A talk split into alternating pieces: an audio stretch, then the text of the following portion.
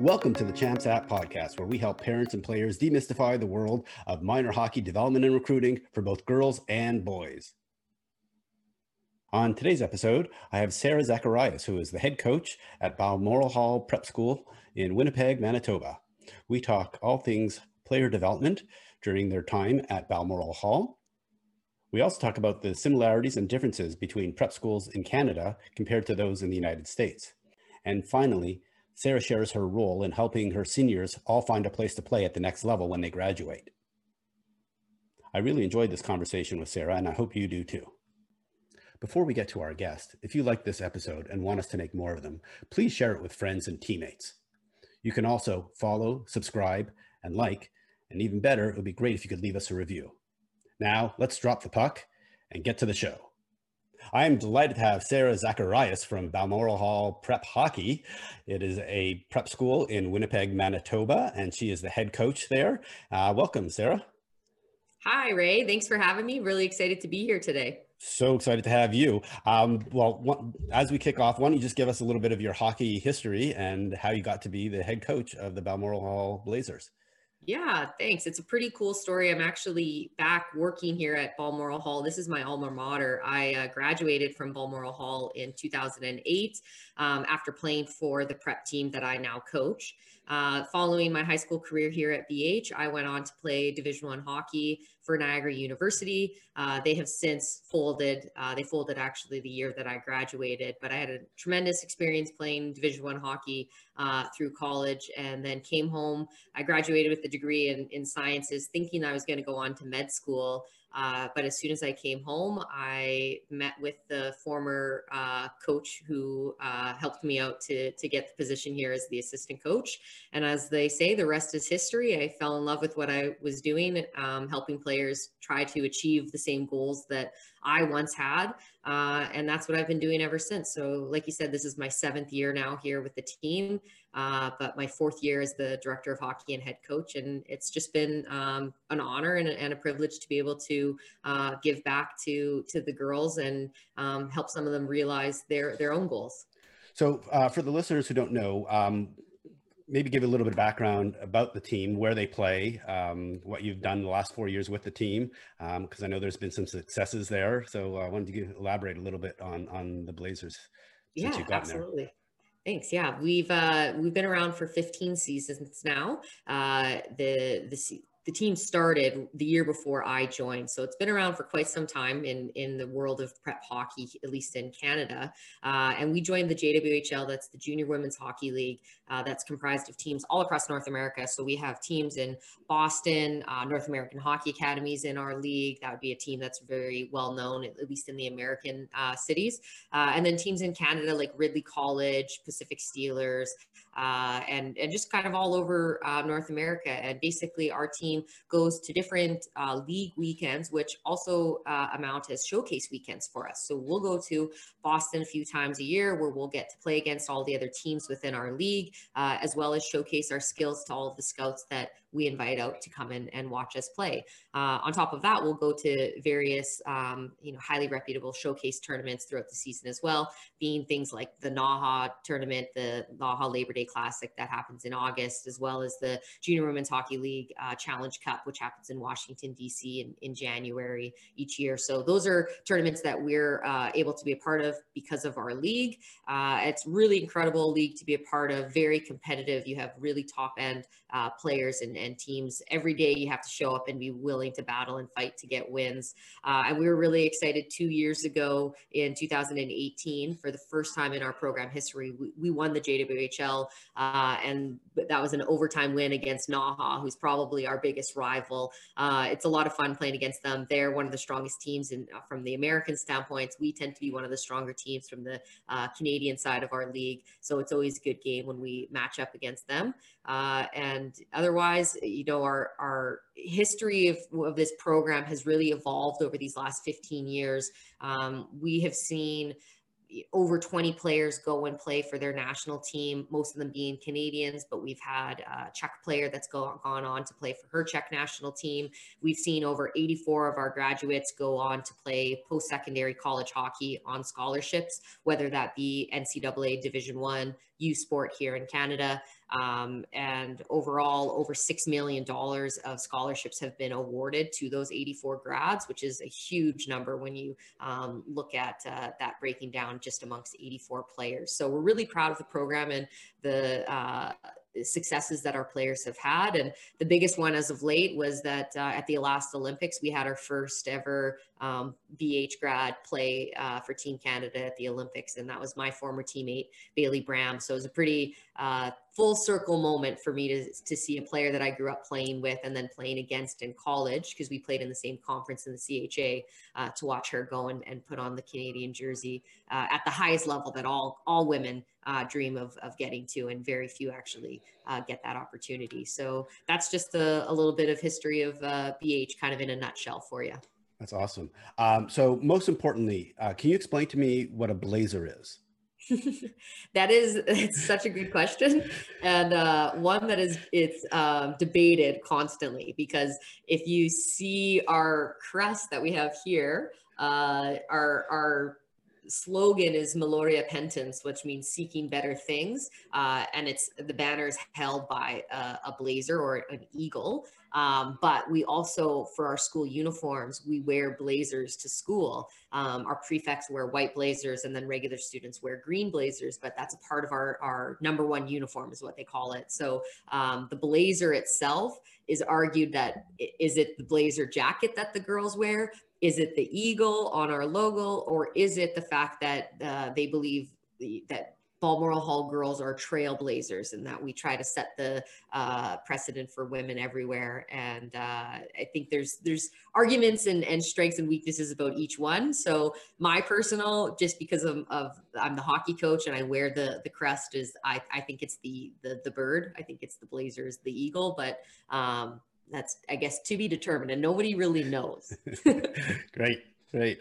Um, so, talk to me about uh, playing girls hockey or playing prep school hockey in Manitoba or Canada, um, and how that is similar and how it's different from you know what we see in terms of the club and the prep school programs in the U.S. and the boarding schools in the U.S yeah there's i mean there's definitely lots of similarities. I think more similarities than differences between canadian and american prep programs and and, and boarding schools that offer um, maybe uh, sport options. So you know our, our, girls have the regular school day just like any other student at our school would. Um, uh, probably one of the only differences is that they get to leave school a little early one hour early every day to, to get on the ice for hockey um, and because of that they get to miss phys ed they don't take phys ed at our school because they get so many hours um, in on the ice every single day with us but that's pretty similar to what I think most American prep school programs do.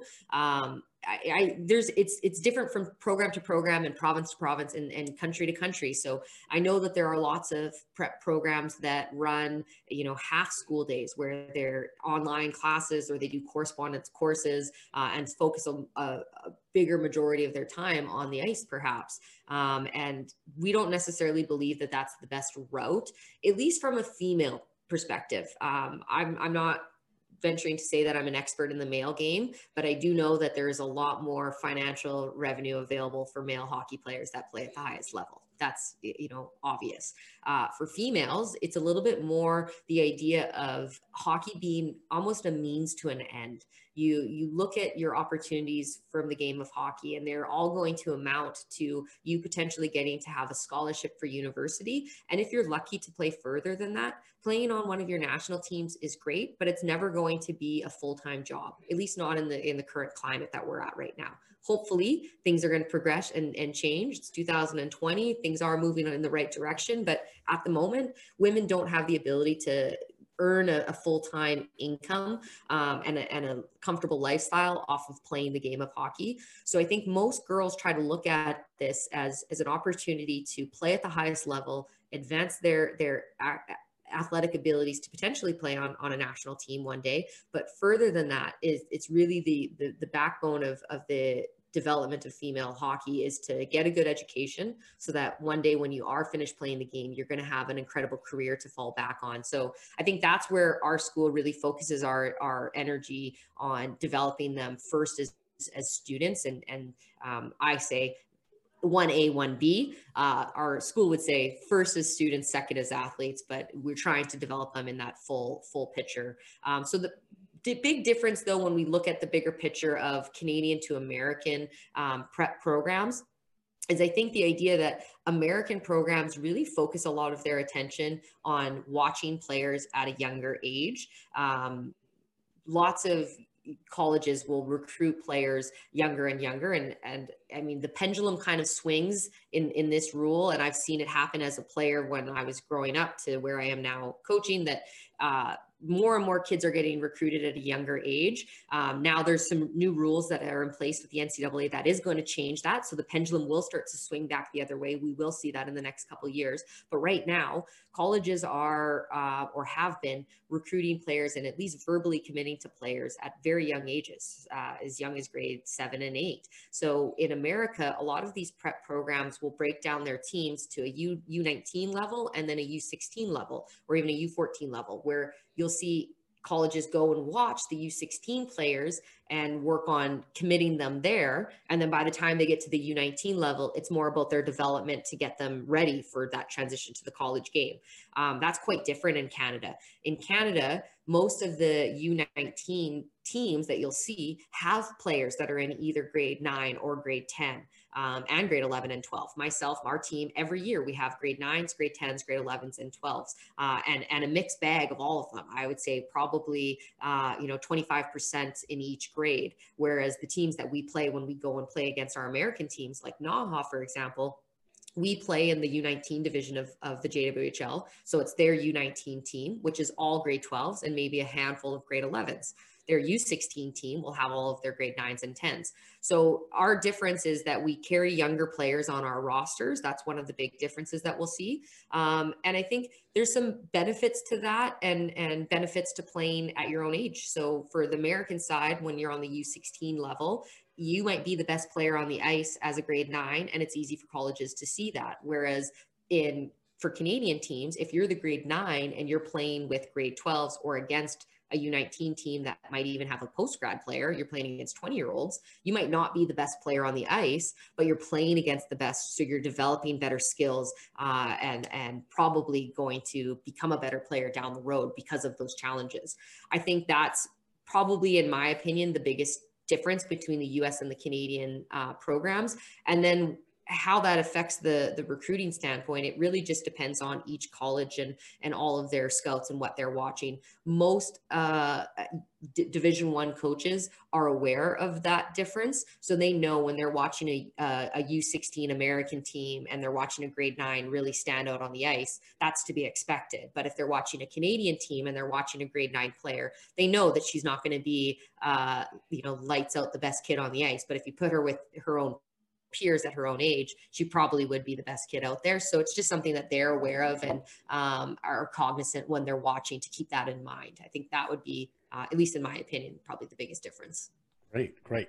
All right, so let, us focus now on actual development of your players at Balmoral Hall. Mm-hmm. So, like at a really basic level, um, you know, say over a two week period, one week where week where you it's a game week and another week where there's no games. Talk to me about what training that they are doing on ice and off ice. How many hours? Where is it at? Um, who's it with? That would be really helpful for for folks to understand. Yeah, Absolutely. Uh, it is very, very uh, extensive, comprehensive, and very involved. Um, so, for a normal week for us, uh, we try to give them Mondays off, and that really works well for when we travel. Uh, like I said, we play in the JWHL, so we don't play home games very often. If we do play any at all, it's one weekend a year. Uh, otherwise, we're flying everywhere we go. We don't have any bus trips. We it's impossible. You can't get to Boston fast enough from Winnipeg on a bus. So we fly to where we're going. So when we're traveling, we leave on a Thursday morning uh, fly out, play two games Fridays, two games Saturdays, one game Sunday, and then fly back home. They're arriving home, you know, well past midnight. Uh, they need Monday to to rest, and they're still expected to be at school on Mondays. So it's not like it's a full day off for them, but we just don't have practices or workouts on Mondays, um, so that they can get uh, get well rested and get uh, back to back and caught up on all of their assignments from school. Then for uh, you know Tuesdays, it's on ice and in the gym. Um, we leave school a little early to get onto the uh, ice for an hour, an hour and a half a day, uh, and then right after our practices, they're they're up in the gym um, at our facility. Our facility is where the Winnipeg Jets practice. Um, so the workout room that we use is where the Jets will uh, will train as well. So we have really top end gear and equipment up there for for them, and good trainers that we that work with us that also work with the Winnipeg Jets. Um, but on ice for us on on Tuesdays, it's all about skill development. So we break our ice down into six or eight stations. You know, two players at a station, and we're working on any type of skill that we work on it's all about repetitions um, to get them as many as many puck touches as we can. Uh, so that's usually what tuesdays look like for us. Wednesdays yoga in the morning practice and workout afterwards. Thursdays they get a sleep in practice and then workout uh, and then always on fridays saturdays sundays if we're not traveling we'll either have an exhibition game against a team within winnipeg uh, which tends to be our aaa teams here uh, within the winnipeg uh, hockey league um, is that boys or girls girls we, okay. we tend to uh, win you know we should be winning all of those games um, or most of them for, for that matter. We, we are stronger programs than than what the aaa uh, has to offer here um, but it's still very competitive hockey and it's awesome chance for a lot of our girls to play against some of their friends that they grew up playing with. So it's, it's always fun to do that.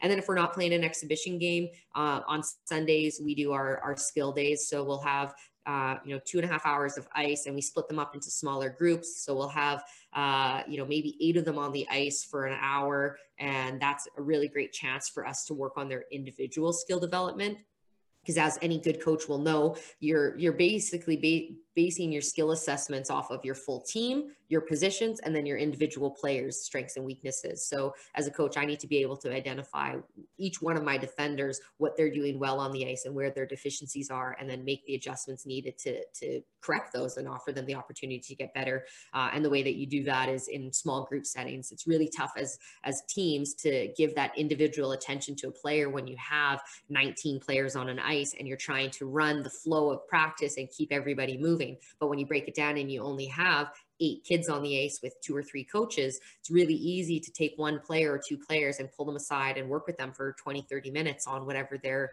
um, deficiencies are. Or sometimes you, you want to pump the kids up and you want to work on their strengths and make them feel a little bit more confident and, and continue to grow those areas as well. So um, I, I think one of the big differences that we'll see from our program that I'm seeing from a lot of different programs in, in Manitoba and, and across Canada um, is our focus on individual skill development um, as opposed to the idea of uh, winning at all costs. I really don't spend as much time as most coaches do on our power play, on our breakout, on our neutral zone forecheck.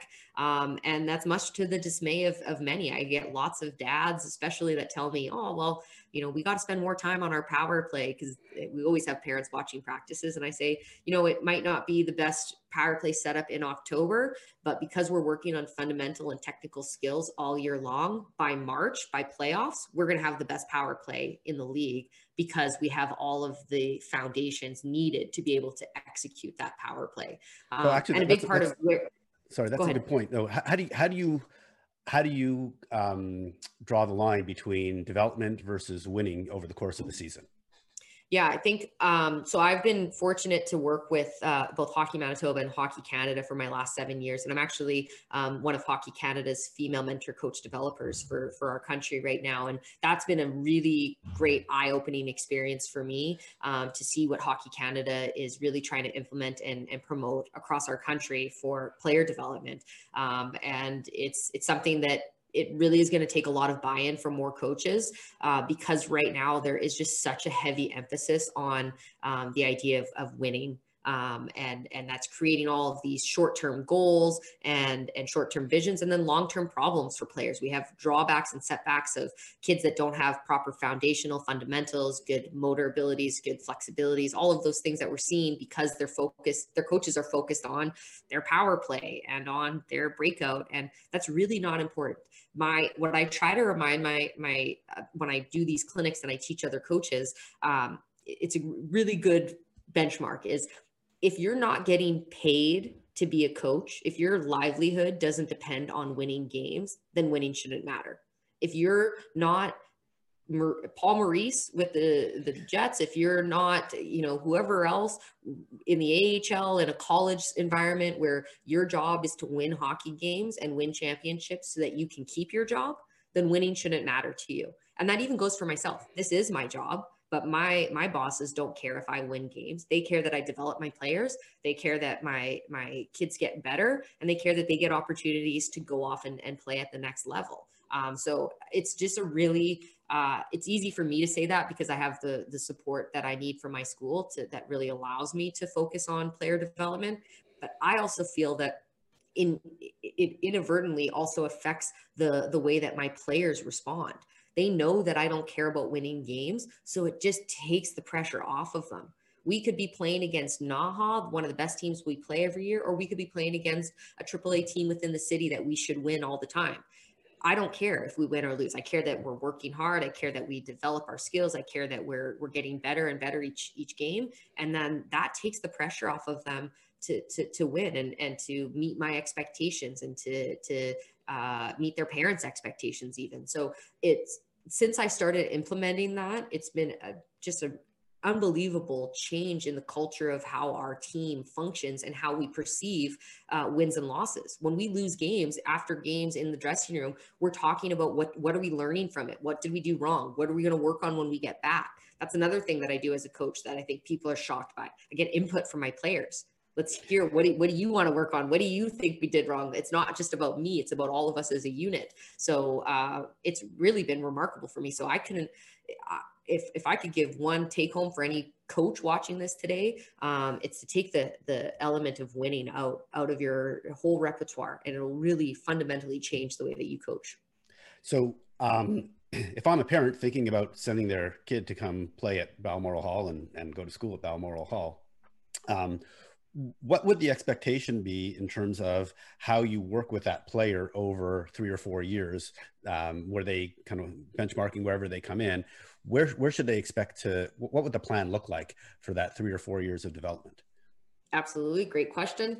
Um, I like that you say three or four years too, because that's exactly what we, how long I want to work with players. I, I really enjoy taking kids in at the younger ages in grade nine or 10, because I feel like the longer time I get with them, the more outcome we'll see at the end. Um, but we basically break it down to three different pillars that we look for um, like objective changes that we can see. So one is is academically, um, they'll receive the top education in Canada. They'll receive all of the supports that they need, whether it be for university guidance, whether it be for SAT, ACT prep for students that are looking to go to the states. In Canada, we don't do standardized testing the same way that Americans do. So uh, we need to really prep our hockey players to know what to expect when they get into the SAT room and they have to take that uh, monstrous four hour, five hour exam, whatever it was. I've blocked it out because it was awful. But uh, we work very extensively on our academics, so you'll see improvements there, regardless of your uh, you know intellectual abilities. Just coming to our school, we certainly found that all of our girls have come in and received higher marks by the time they left our program to the time that they started. Uh, and then obviously athletically, uh, that is a whole umbrella of stuff that we're looking at, um, whether it be their technical skills, our development on their puck handling, skating, passing, shooting, um, checking skills, one-on-one battles, whether it be their hockey IQ, uh, ability to read plays, to to make anticipations, to look one or two plays ahead to what's happening. That's a really um, tough skill to to to to acquire, and even a tougher skill to teach. But that's something that we aim to do with all of our players, and a really big way that we utilize and, and do that is based off of um, video something that I can't stress enough how how important that is for coaches to use um, to be able to watch yourself in the moment in the game. Um, it's tough to do it in the heat of the moment when you have to make a decision in a split second. It's a lot easier when you're looking back on the video afterwards and you can break it down frame by frame and see what went wrong. Did I not shoulder check there? Did I hold on to the puck too long? Did my partner not call for that pass quick enough, whatever it is, and then you make your adjustments and changes that way. Um, and and then another big component that we work on for players that I think is it's an intangible that's um, really tough to to um, pinpoint, but it's confidence in in the female game. It's really really tough to play well if you're not playing confidently. Uh, and so, what I really try to encourage our players to do is is to um, take the pressure off of, of trying to impress coaches, impress scouts, or impress you know myself, uh, and focus on do they feel confident? Do they believe that they can do this? Because if they think they can or they think they can't, they're right. Um, and so again, it's just going back to trying to build up our players, teach them those proper mindsets and those good habits. We do a lot of work with um, uh, either uh, like mental skills coaches. We have a, a meeting on Friday with um, a psychologist who's an, another alum from the school. Um, we meet with her every Friday to talk about mental mind checks. How do we, how are we mentally astute in our game and, and making sure that we're being positive with our frame of mind. We work on skills like parking, leaving, you know, bad shifts behind you. Don't think about them in the heat of the game. We can get back to that and deal with it later, but we focus on the next shift, one shift at a time. So that's another element that I think it's not easy to write that in in a report card let's say like your confidence is through the roof right now but that's an area that i think a lot of our players would say that they've really gained um, good insight and value in and that, that goes back to inherently they have to believe that they can do it and that confidence doesn't come from somebody else i can teach them and, and pr- give them all the praise in the world but if they aren't confident in their own abilities it's not going to translate um, so that would be probably the full scope of the umbrella for for the on ice uh, athletic piece.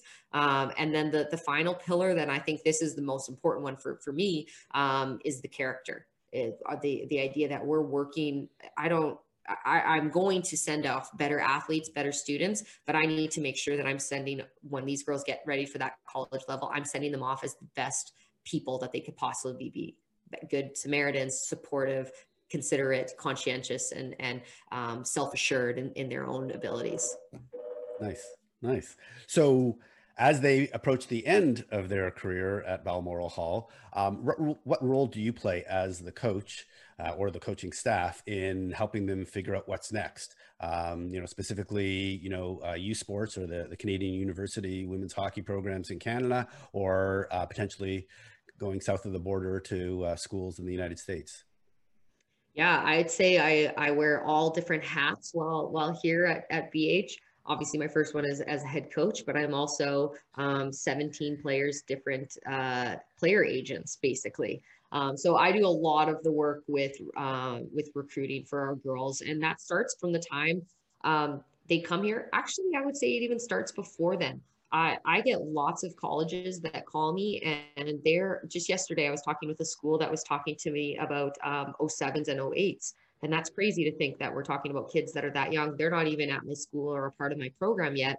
Um, but I know all, all, of those kids, at least within Manitoba, because that's what I'm doing too. I'm also recruiting and watching younger kids to see who are the top players that are going to be coming up and uh, eventually one day playing for me as, as a Blazer. So when those schools call me, I'm giving them the insight on the top kids in Manitoba that are at the you know late pee wee, early bantam ages um, before they even come to, to me. And some of them don't end up even coming to BH, let's say, but that does, does, doesn't change the fact that I want to promote women's hockey for, for all girls to have an opportunity. So that's where it starts is even before kids come to BH, I'll, I'll often be recruiting for them just because I'm a part of Hockey Canada and Hockey Manitoba. And I think a lot of scouts uh, understand that I know uh, the, the full picture of what's going on here in our province.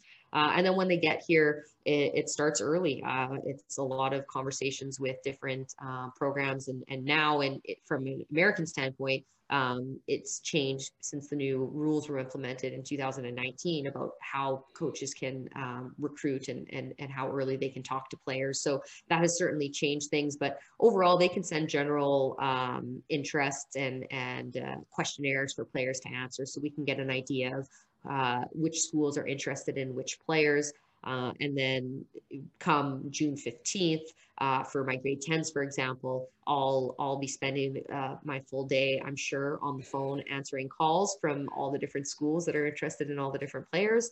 Uh, and then from there, we start to short shortlist and, and look through all of the pros and cons for you know everything from how far is it away from home uh, is it an ivy league school where there's not a full ride potential but it's financial aid uh, is it a big school is it a state school like penn state where there's 30000 or is it a smaller school like niagara where mine was a 3,500 undergrad population where all of my professors knew me by name and came to the hockey games.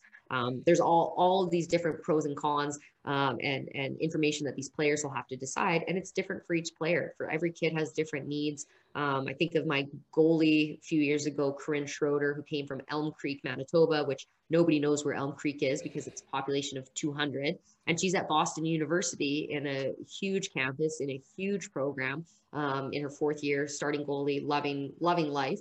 Uh, and that was really important for her was she wanted to go to a big school in a big city to get that experience because she didn't have it there growing up. Um, so every kid is different.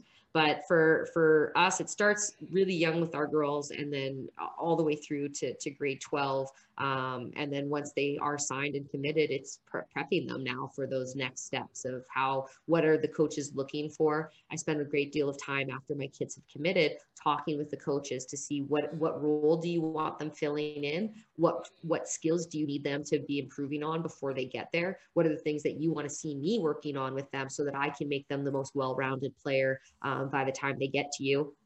And then even past that, after they're gone on, again, just yesterday, I was on the phone with a, a, college that was talking with me about a player that's in her second year with them. Um, her and I had a really great relationship, and he just wanted some advice for how he could uh, get through to her about some some stuff that was going on. And I love that that the fact that my my girls have graduated on. She hasn't been in our program for two years, but still I'm connected with her um, through the coach that she's working with now. Uh, it's different for Canadian and, and, American schools, as you as you're well aware, uh, because American schools are just recruiting at a younger younger age. In Canada, for U Sport, most schools are recruiting girls in their grade 11 or grade 12 year. So, for example, we'll have uh, we have six girls that are going U Sport next year and in grade 12 uh, with us. And so that recruiting process starts a little later. Um, for a lot of them, it didn't start until this this grade 12 year for for schools showing interest. Uh, and that's just the difference between the programs and what they're able to to offer. Um, there's a lot more resources and revenue available for NCAA than there is for U Sport. So the the top end U Sport uh, schools uh, they can compete with American schools, but for the most part, they have to wait until those uh, grade 10, grade 11, D1 kids commit before they can start looking through uh, what's left to make their their uh, decisions. Got it. Got it. Um, and so that kind of also then gets into the reality of where we are today, which is COVID mm-hmm. affecting recruiting and affecting uh, ice time and things like that. So how, how has COVID affected you guys both uh, on the ice and off ice in terms of recruiting um, for, for this season? Yeah, it's, it's, just so many unknowns right now with COVID. I think that's the best way that I can surmise this is it's just so unknown. This is unprecedented. I have dealt with lots of different changes in the environment in the hockey world, but nothing like this um, has ever come close to something like this. So the unknown and the uncertainty, I think, was keeping me up at night to be to be quite frank early on when this was happening. I wasn't sure how is this going to affect our players um, you know the girls that i have that are in in the states right now that i was skating with all summer. They weren't sure if they were going to be able to go back to you know UConn st cloud bu any any of the schools that they're at right now. Um, it, it was just really scary and, and uncertain. So the the way that it's affected us on ice is obviously right. I mean, right now we're not skating at the moment because of the restrictions for our province. We're hoping that come January that will get cleared and we'll get back to, to playing. Um, and it's affected different areas of the world at different moments. So um, I'm hoping that we'll get back to, to the green light to play soon. Um, but regardless of that, I feel like overall the the fact that everything has been postponed has extended the eligibility for a lot of uh, fourth year in the in the states and fifth year in in Canada players. So I think that was a, concern of mine: is are those players going to come back next year and then create a bottleneck for the graduating girls this year, this 2021 class? Are they not going to have as many opportunities to go off and play next year? Uh, especially the 2021 class, but even 2022, 23, 24, um, it's going to have a four-year effect long term. But right now, I'm I, I'm really happy to see that. Again, I think it goes back to the idea that at the end of the day, hockey is a means to an end for education. What I'm seeing is a lot of those senior players are still making that decision to move on and and whether it's to go and play professional hockey in Europe or, or in the States or to just move on to their master's degree, uh, their post if they're going to med school or law school or any or even just starting their careers. There's lots of student athletes that are making that decision to continue on and not come back for that um, fifth or, or, or, sixth year. Um, it's also really hard on the body to play college hockey. So I think some of them are just like, yeah, we're, we're ready to hang them up and move on to, to uh, bigger and better things. Um, so at least from my standpoint, I've seen in the last uh, two months, all, all, of my grade 12s are now committed uh, and, and have homes to go to next year. So for me personally, that means I can sleep easy over the holidays, knowing that um, all of my girls are accounted for and, and have good homes to go off to. Uh, and so then just, just to, just to clarify, Sarah, does that mean all your players are going to go play uh, college hockey or university hockey somewhere next year? Is that, was that, uh, that's great. Yeah, it is. And it, it, it's really great. That's uh, you know, an expectation that I have every year, um, but it's obviously extremely um, means even more this year given the cir- current circumstances because I know there's a lot of other prep programs here in Manitoba and AAA programs here in Manitoba that are not sending their players off, uh, or at least at the moment, unfortunately. Got it. Got it. Um, and uh, correct me if I'm wrong, the JWHL season is on hold until all this is done. Uh, this is cleared up. So are you hoping or anticipating that that some type of season will take place or is that uh, in question? Oh yeah, well we have uh, JWHL uh, updates every second week with all the coaches, which is really nice because our league is so we we are so close. I'm, I'm actually friends with all the coaches that I coach against, um, which I think most of our players think it's awesome because after the games, coaches are always laughing and, and talking. Even before games, between periods, we're very easygoing with each other, which I think is a very stark contrast to what most most players see when coaches face off uh, before a game. But we're we've been in, in contact immensely throughout the season about what our different plans are. And um, Kush with the Washington Pride, he's uh, one of the founders of the league, and he's really spearheaded this idea of uh, looking ahead and, and making plans A, B, C through Z right now. We have so many different options that we're looking at. And whether we get to play in uh, the States this year, um, I would say that that's likely not going to happen. But we have hopes of whether it's going to be just Canadian teams playing against each other while American teams play against each other. Um, the idea of pushing the league further. If we don't start until you know February, well then we'll play until June this year. Um, we have the uh, flexibility in, in that regard. So uh, it's certainly not like any other year, uh, but I'm pretty confident that we'll be able to um, salvage something.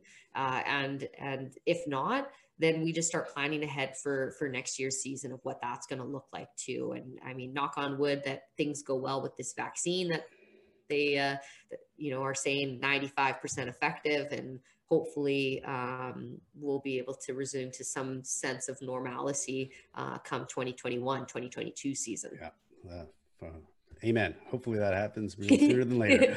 Um, all right, yeah. this has been awesome, Sarah. So one last question for you. So what advice would you give parents who are trying to figure out the, the, the right path for their player uh, in terms of prep school, club, hockey, just general being just on a, on a college hockey path? What, what advice would you give?